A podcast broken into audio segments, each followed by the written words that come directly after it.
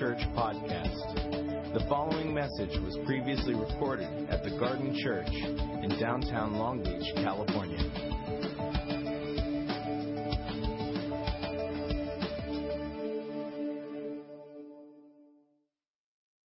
My name is Darren, and I'm the pastor. We are in a series called The Way. We are going through the book of Luke, and uh, we're looking at major themes of this gospel.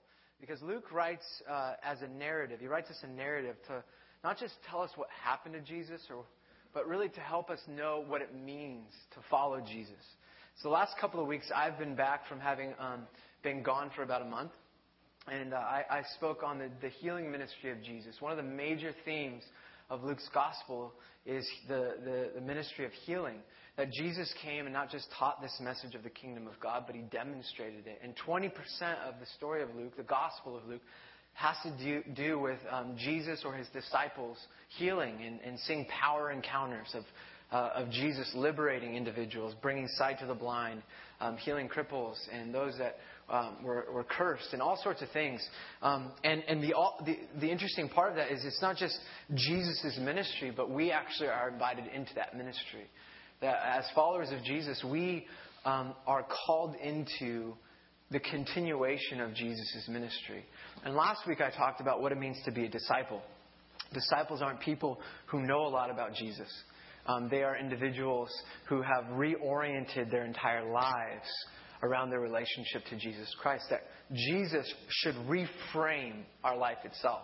But for most of us, uh, we don't sing, uh, and my heart will sing, uh, how I love you. Like we don't sing. What, what are the lyrics? I had to write them down.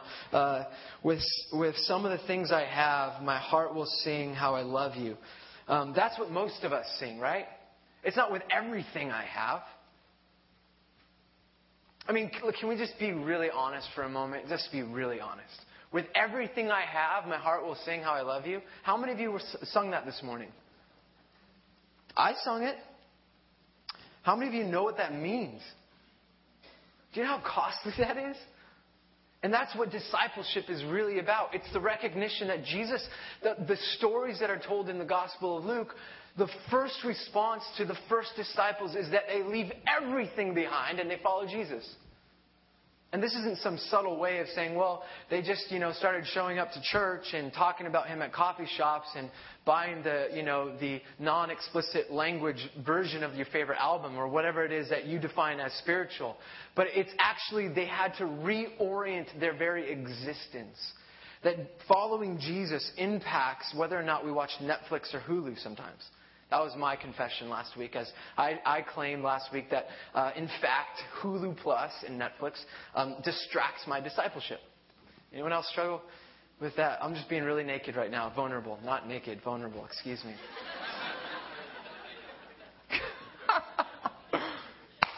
um, so, where are we this morning? We're in the Gospel of Luke. I'm going to talk about, you know, I'm going to step out of the sermon for a second. Let us not sing songs that we don't really mean. There's a lot of. Uh, there are a few places in the scripture where, where uh, people of God will talk against that. Let us not become hypocrites. Let us not on Sunday say we will worship with everything when really we just mean some of the stuff in our lives. Does anyone else struggle with that here? Can we just, can I pray for us for that? I know this isn't part of the sermon, but can we just pray that in fact we will be true to what we sing on Sundays? Because I was, I was hit, I was convicted. I was convicted. No, I don't sing, I don't give you everything. I don't give you my fears of whether or not my son's going to be healthy. I don't give you my fears of whether or not I'm going to get out of this, this place of despair. I don't, get, I don't bring all of my finances when stuff gets hard. I talked about that last week. When, fi- when, when medical bills come up, when things come at me, the first thing I want to give up is my tithe. And apparently I'm the only one that struggles with that. that it's easier to just give him some of the stuff. It's easier to just add him to my life like an accessory. Like, oh, I'm going to go to a nice place today. I got to put on my watch, my Jesus watch, or whatever it is. Rather than saying, all right, God, this is what your scripture teaches. What if I actually did what it says? What if I actually trusted you with my life? What if I actually said, you know what? To, to gain life is to actually give it up. That the way, the way to actually live is to surrender and die to myself. What if I, I tried to do that? Well, I actually can't even try. Would you teach me, Jesus? I just surrender even trying. Can, any can we just do that? I'm going to pray. If you, if you want prayer for that, raise your hand. I'm going to pray for all of it. Okay, there's a lot of us. Jesus, um, we don't come here because it's some religious duty. We don't come here because it makes us nicer or because we think that by doing this it makes you love us more, although some of us feel that way. Like some spiritual checklist that helps us go on living a happier life, like it's a release valve or something. This isn't some mechanic shop where we go to get tuned up so that we can go on living. This is a place that we're reminded that you are God, you are King, you are Lord of all creation, and you have every right to every part of our existence. So we repent. We repent of our selfishness, of our pride, of our insecurity, of our fear, of our doubts that lead us away. Of all the things that we bring in our anger, our lust, our pride, all of that stuff, we just repent and we just say thank you that you forgive us, that you nailed that to the cross. Thank you, Lord. Help us be gracious to ourselves the way you are gracious to us. In your name. Amen. Thank you for that. That was um, probably just for me, but I'm glad some of us got to enjoy public confession. Luke chapter 5, a new theme of the Gospel of Luke. We're going to verse 27. Um, one of the themes that Luke, more than any other gospel, really brings up is the theme of the marginalized, the least, the last, the lost, the broken, the downtrodden, the hurting, the poor. It seems like Luke emphasizes these particular characters in his gospel. When we talk about it, we're, not, we're ta- also talking about women, because in the first century context, they were of a different social class than men. We're talking about children, and, and we're going to see um, this morning what happens when uh, Jesus confronts these types of people. And so, uh, Luke chapter 5, verse 27, it says, After this, Jesus went out and saw a tax collector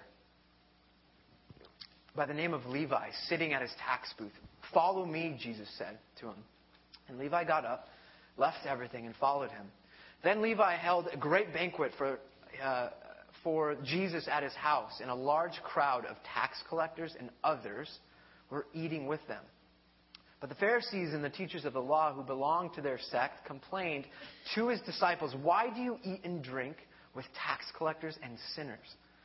And Jesus answered them, It is not the healthy who need a doctor, but those who are ill. I have come not to call the righteous, but sinners to repentance. So here's a quick story.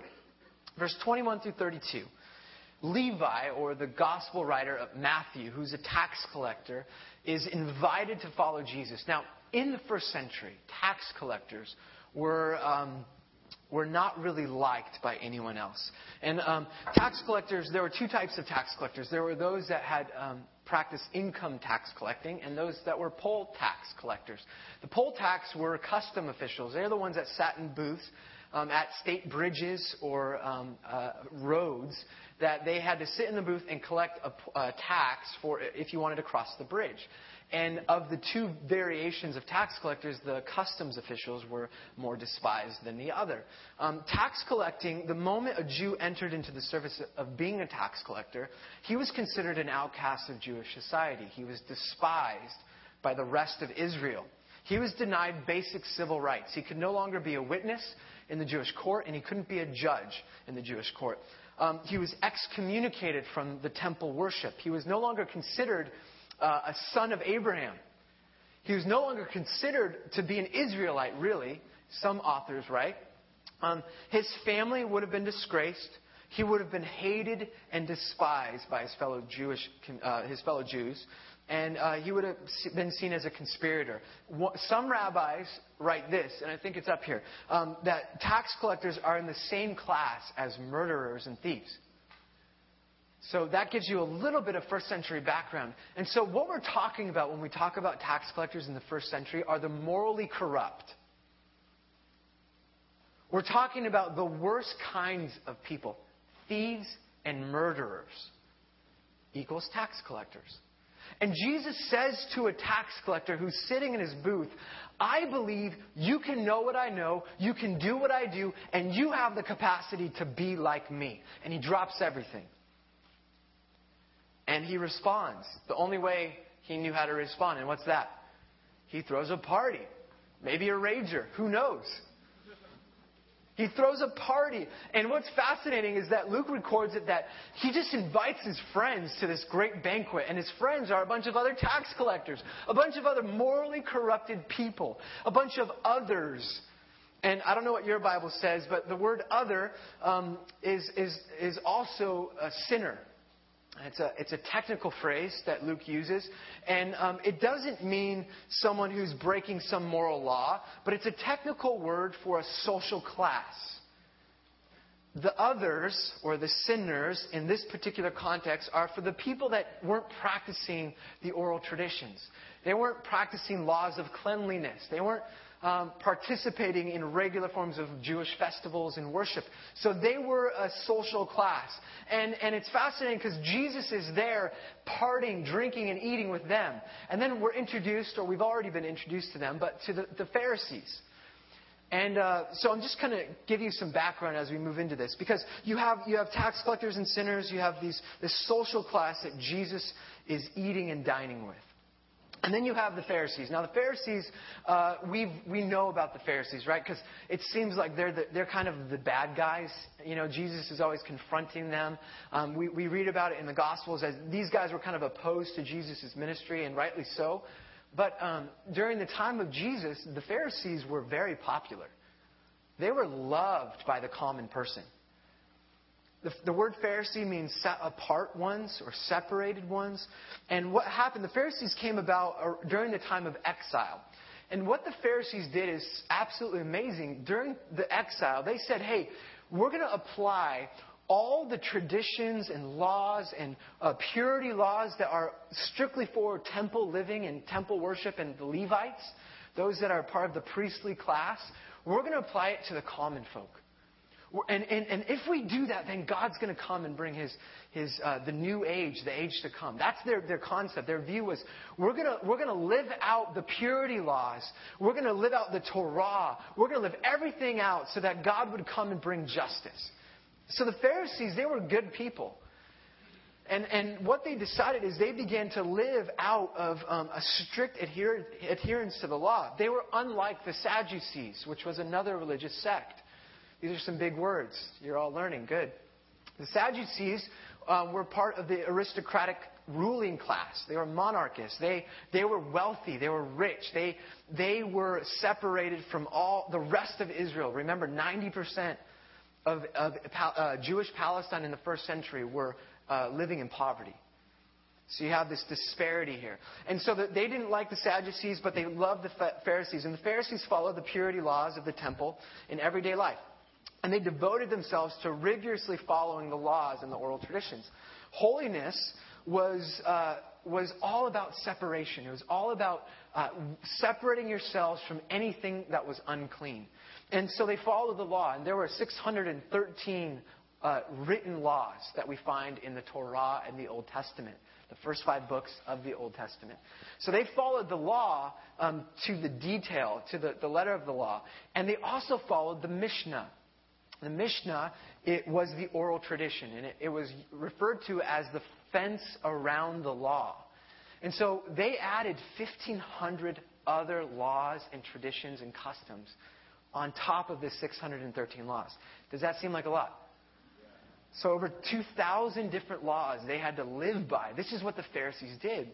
And so, um, and I just to point this out, 25% of the laws had to do with cleanliness, had to do with what you didn't touch and what you did touch, who you ate with and who you didn't eat with. Are you with me?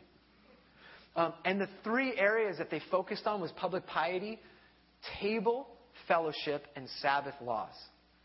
So, being religious outwardly, who you ate and didn't eat with, and how you ate and what you ate, and the way you followed the Sabbath laws. If you've read the Gospels, have you noticed that Jesus confronts those specifically throughout the Gospels? You with me? Okay, so I want to talk about this. They, the Pharisees, created a religious way of life. We're talking about the way. Last week I talked about the way the world disciples us. That we don't live in neutral space, we live in contested space. That the world is wanting to bend us to become a particular way. Do you remember this? And I believe that there is a way of re- religion that has a similar bent. And what I mean by that is they defined their capacity for connection with God and holiness by what they were capable of doing or not doing. I want you to stay with me for a second. So they, they defined their holiness by what they were capable of accomplishing or doing themselves. Religion often is some type of spiritual ladder where we have to climb to get closer to God, or if we can just memorize certain things, then we'll be more liked by this God, or if we can follow these, these simple rules, this path, we'll, we'll enter into nirvana, or, or, or, whatever it is. There are all sorts of religions out there, and, and Christianity uh, you know, we are a religion, but it, can, it seems like we can create these rules and these uh, systems and this, this tradition, these traditions that, that make us feel like we're closer to God by doing these things. Are you with me? Okay, so we have the Pharisees, and one of their sayings that I found, the early writers uh, in the first century wrote, this is a common phrase. It said, uh, a Pharisee would never recline at the table with people of the land. This is a, from uh, Josephus. Pharisees or would never recline at the table with people of the land. And people of the land is a Hebrew way of describing others and sinners. Okay, that social class of outcasts. Are you with me? So, Jesus is doing that very thing. He is reclining at the table, dining with tax collectors. And the way of religion, the way of holiness is set up to say, you don't do that if you're religious at all. You don't do that if you're holy. So the Pharisees are confused. Are you with me? And they're confused because of what the table represents. The table represents so much more than just having a meal with some stranger. You with me? We're going eh, we're going to come back to that. But I want to give you another encounter of what happens when Jesus confronts a sinner. Let's look at Luke chapter 7, verse 36. This is one of my favorite passages. It was the second sermon I ever preached in my life in Bill Doctrum's class, the other teaching pastor. He gave me a B.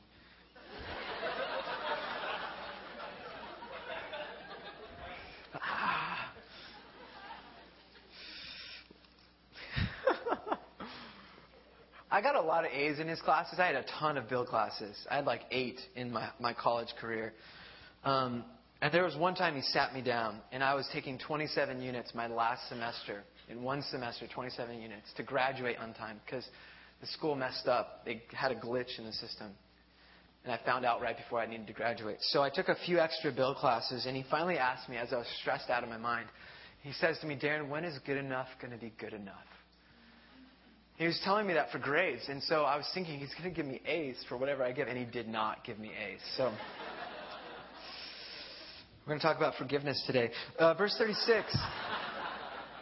One of the Pharisees, listen to this story, and I want you to just try, I, I, try to get into the story. So some of you don't read, it, just listen. When one of the Pharisees in, invited Jesus to have, have dinner with him, he went to the Pharisee's house and reclined at the table. A woman in that town who lived a sinful life learned that Jesus was eating at the Pharisee's house. So she came there with an alabaster jar of perfume. As she stood behind him at his feet weeping, she began to wet his feet with her tears. And she wiped them with her hair, kissed them, and poured perfume on them. When the Pharisee who had invited him saw this, he said to himself, If this man were a prophet, he would know who is touching him and what kind of woman she is, that she is a sinner. Jesus answered him, Simon, I have something to tell you. Tell me, teacher, he said. Two people owed money to a certain money lender. One owed 500 denarii, a day's wage, 500 days' wages, and the other 50. Neither of them had the money to pay him back, so he forgave the debts of both. Now, which one of them will love him more? Simon replied, I suppose the one who had the bigger debt forgiven. You have judged correctly, Jesus said. Then he turned towards this woman and said to Simon, Do you see this woman? I came into your house. You did not give me any water for my feet, but she wet my feet with her tears and wiped them with her hair. You did not give me a kiss, but this woman, from the time I entered, has not stopped kissing my feet. You did not put oil on my head, but she has poured perfume on my feet. Therefore, I tell you, her many sins have been forgiven, as her great love has shown. But whoever has been forgiven little loves little. Then Jesus said to her, Your sins are forgiven. The other guests began to say among themselves, Who is this who even forgives sins? And Jesus said to the woman, Your faith has saved you. Go in peace. Jesus goes to a Pharisee's house to have dinner with him and um, he's reclined at the table. Now, in the first century, a Pharisee or someone with wealth would, would throw a banquet or any type of dinner, and most of the time they would eat in a courtyard or outside because this is what it seems like. And so, what, what we know is that they would eat in a courtyard, and those people of the land, the poor, those that weren't invited, were able to come into the courtyard and stand around the table. They were never allowed to, to talk or to engage or touch or act in the, the dialogue that would be going around. The, the hope of participating is to get scraps of food or just get some type of spiritual wisdom that, uh, by listening into the conversation. So that's what we have going on. And the character of the woman, she apparently is from that town. And it says that she lived a sinful life. And that's polite. She was a prostitute. And, and everyone knew it. Everyone knew that she was a prostitute because you saw her on the street. You saw her with those men. You knew who she was and what she represents. And so she comes, but she, before she goes to the table or to the party, she goes home and she brings an alabaster jar of perfume. She doesn't just run to see him. Apparently, what scholars believe is she's been confronted by Jesus before this event. She's had some type of encounter. Because what her response is, is to go back home and grab the most valuable thing she has in her entire life. You see, an alabaster jar of perfume represents maybe a dowry that she had when she went into a marriage. It rep- represents an, a very expensive uh, item in her life, probably the most expensive thing she has, the most valuable thing she has in her entire life. And she probably brought it into the marriage. That's what you do. It would be something of, of, maybe a year's worth of annual income or, or even more than that, scholars say. And she, she brings this into the marriage, and if something happened, let's say she had an affair or her husband dies, she bring, brings the dowry, the alabaster jar, out of the marriage. And I, you need to understand that this is the only thing keeping her safe when prostitution is no longer available to her. This is her pension her 401k. This is the thing that will pay the bills when her body's old and decrepit and she has nothing else to give. She runs home and brings that to the party. And she makes her way through the crowd. And she's standing close enough to Jesus, and she's already encountered him, and we can only imagine the type of emotion that she has because she doesn't just cry, she's weeping. And that's not really a quiet thing, is it? As he reclines low to the ground with his feet behind him, she stands over him, weeping. And probably when she realizes what's going on, she can see that she's getting his feet wet. And then she does the unspeakable. She unties her hair, falls to her feet, and begins to wash Jesus' feet with her hair. Untying her hair in public in the first century is the same as a woman taking off her top today. It was that inappropriate, that sexual, that controversial, that scandalous. A sinful prostitute woman comes to this holy guy. They don't know who he is. This holy man falls to her feet. As she weeps, she takes down her hair and begins to wash Jesus' feet. And while she's down there, she does the un- unthinkable. She, she takes out her 401k. She takes out everything she has and pours it on his feet. In one act of absolute scandalous worship. It's the only thing appropriate to do for her. And then there's the Pharisee. This is happening. Well, the question is surely this guy's not a prophet because he would know better. If he was a prophet, he would know you don't get touched by a sinful woman. You wouldn't let this happen. Nobody would. If they're a rabbi, if they're a holy person, if they're a Pharisee, if they're a prophet, if they're the Messiah, the Son of God, you would never in a million years let someone like that touch someone like you. Because you would be contaminated. You would be seen as unholy, unclean. Clearly, we find out Simon, the Pharisee's reason for the visit, the reason for the invitation, to recognize, to see whether or not this really is a man of God. And in his respect to the way of religion, he is not, because it doesn't fit his customs and traditions. Jesus tells a parable. Hey, two people owe money, one's a lot larger than the others, and his question is, who will love him more? That's not really a question you add, but that's the question he asks because he wants to demonstrate what's happening here. And the Pharisee answers correctly and is trapped by Jesus because Jesus is the smartest man who've ever lived. And the part in the story that really rips my heart is after he answers this. And I could just see it because this, this whole thing's going down. I mean, just you just have to. People are freaking out. What is going on? Who is this guy, Jesus? What is happening? And, and Jesus is talking with the Pharisee, and, and he turns to the woman. So he, he wasn't looking at her at this point, but he finally turns to her. And he says to Simon, Do you see this woman? Of course. Everyone sees this woman. We know who she is. She's a sinner. She's a prostitute. You can hear her weeping. You saw her hair come down. She, you can smell her with that perfume. Everyone's seen this sinful person.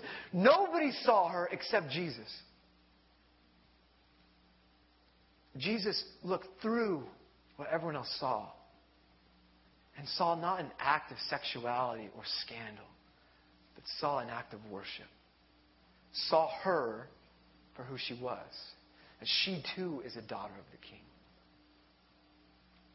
That something has happened with her, and she was once living this way, and now she's living this way. Based on what?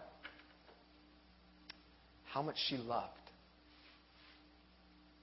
Based on how much she gave back to the generous gift of forgiveness.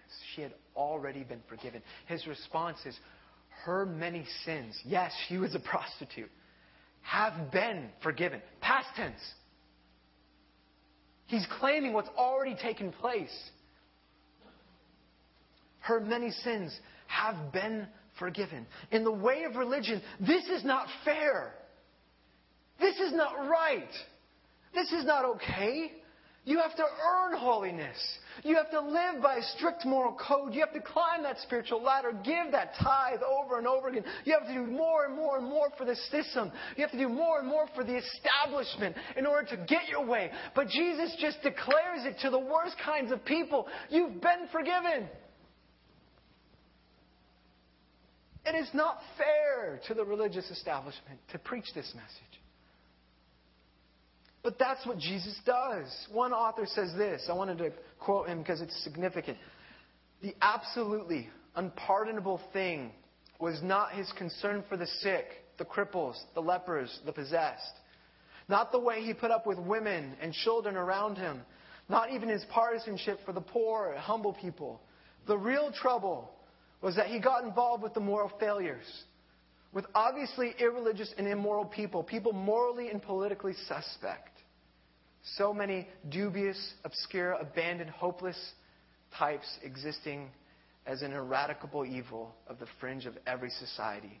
That was the real scandal of Jesus.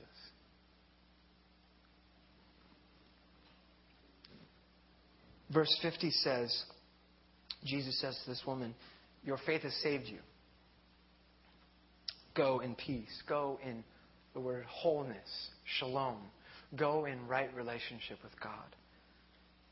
But the question before is offered by the guest is who is this who even forgives sins? Who is this who even forgives sins? Go back to chapter 5. We read the Pharisees and the teachers of the law, verse 30, who belonged to their sect, complained to his disciples Why do you eat and drink with tax collectors and sinners? Jesus answered them, It is not the healthy who need a doctor, but those who are ill. I have not come to call the righteous, but the sinners, but sinners to repentance. Why do you eat and drink with tax collectors? Guys, the table in the first century was an announcement. It was a statement, a symbol, a sacred act. It was a proclamation between friends. The table meant full embrace. It meant friendship. It meant peace between two parties in the first century. It meant fellowship. Having a meal with someone was a significant deal. Today, an Orthodox Jew will not have a meal at his house with just anyone because of the implications of what that means. Jesus is, in fact, declaring that he is accepting those sinners. So the question is who is this who even forgives? Who can forgive sins? Or, or why does he, he, he eat and drink with tax collectors? The, that question, it can mean only two things to the Pharisees in the story. Number one, Jesus is not who he says he is. Jesus is not some holy man. He's not a prophet. He's not a rabbi. Because he's, he's clearly hanging out with sinners. And that implication means that he too is a sinner. So his message isn't true. And, and what he's doing uh, kind of counts him out as far as it goes to not being the Messiah in their eyes. Or it can mean the other thing that actually he is the Messiah, that actually he is the prophet of God that he is the Son of God. And the very act of dining with tax collectors and symbols is exactly what it seems. He is extending forgiveness. He is extending full embrace. He is accepting them as they are, not as they should be. He has come not to call the righteous, but sinners. And that's exactly what he does. This is good news. That he actually touches the untouchable. He forgives sins. He accepts the unacceptable. He includes the least kinds of people into the table fellowship, saying, You too are welcome for me. That Savior of the world is dining with you. No matter where you've been, no matter what you've done or what's been done to you, no matter how bad you think it really is, Jesus comes and sits at the table and says, Pass the salt. Which we don't get it. He's basically saying, I accept it. It's come at a great cost. It's cost him everything. The worst way to die, he did it so that he could sit at the table with you and you can just come in freely. It's called grace. Nothing is more scandalous than grace. You don't have to earn it. You don't have to do more for it. You don't have to work your way up it. You don't have to get yourself clean to meet with Him. When you come to Jesus, He just embraces you as you are. This, this is the Jesus of the Bible. This is the Jesus we want to pattern our lives after. And if you've been in church for a while and you've heard another story or another gospel, this is the gospel. That He accepts you as you are and not as you should be. But that's come at a price, and all you have to do is receive it. What do we do then? We've talked about healing, we've talked about discipleship, now we're talking about the least and the last. Well, I think for some of us, our response is repentance from our Pharisaic ways. We have to embrace the adventure and dine with prostitutes of the world and dance with drug lords of our societies and sit with sinners and tax collectors of our culture as simply as an announcement that they're invited. I think we've celebrated our invitations for far too long. We've sat down at the table of fellowship and we've had seconds and thirds, and we forgot the most important part of our inclusion that we have to invite others. We have become comfortable. Churches are so cozy and comfortable. They don't have the morally corrupt in them anymore, although most of them are leading churches. Some of them. It's so sad, but true. We've dined with the Savior and we've forgotten how to respond. We have forgotten this Jesus. What would it look like if the garden looked more like Jesus? That's what I've been wondering.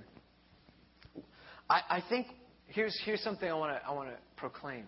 If there's a party, a gardener should be at it. If there's a party happening in our city, we should be there. If there's somebody grieving, we should be there. If there's somebody suffering, we should be there. But if there's a party going on, we should be there too. I want to call our church to evangelism. It's one of the lost things of our postmodern generation or post Christian generation that millennials, I believe, are horrible at evangelism. We don't want to offend anyone. It's been so fascinating. We're so, we're so caught up in what everyone else thinks that we just won't ever say what's actually true. And when I say evangelism, I don't mean grab a soapbox and stand by the pier. I mean call your friends that don't know Jesus and sit down and prepare a meal and share with them your story and your truth. And don't, don't hide around the prayer. Pray. Invite them into your life. That's how the next generation of church will explode. Not because we get clever at programs or I stand up here and get funnier every week or take my shirt off for a video. Some of you saw that. I was like, why was that in there? Horrible. We're never playing it again. Jeremy Parsons. I want to call you to the dinner table. The only response is to go after those that you would never include. Jesus says, hey, when you throw a banquet, invite the cripples, the blind, the lame, those that will never invite you back. Those that actually don't have a house or a room to actually welcome you in. Invite them into your home. What if we did that? What if you did that? What if your response today is to look around the room and recognize that most of you here can invite somebody else back? and recognize it's the people on the fringe, the people that will never show up here, that you need to include. Maybe that's for me. But then the last response is this, and I'll close, and I'll invite the team up. Um, our only response to these stories is to respond by giving everything back. It's to do what the woman did. It's to um, it's to take everything we have in our lives and to put it at Jesus' feet. Do you know what that's called? Worship. For some of us, our job is the greatest thing in our life. We get our identity. We get our value, our purpose, our we have meaning from going to work 9 to seven, maybe nine to five, whatever it is for most of us. For some of you, you needed to put that at Jesus' feet. For some of us, it's our families. Literally, our kids and our spouses have become the idols of our life. And you have forgotten that you are first loved by Jesus. And you're a son or a daughter of the King. There are all sorts of things that we need to let go of. Some of us, it is money, it's our careers, it's our dreams, it's our need for success, our need for being special, whatever it is. Um, our response as a body is to worship. And I'm not going to. Um, I just want to challenge us in our worship. We can do a much better job. Not for the sake of earning anything, not for the sake of more, not for the sake of getting any closer, but for for the simple response that Jesus tells the Pharisees which one will love more? So, my question for you this morning, I'll just leave it at this is how do you love Him?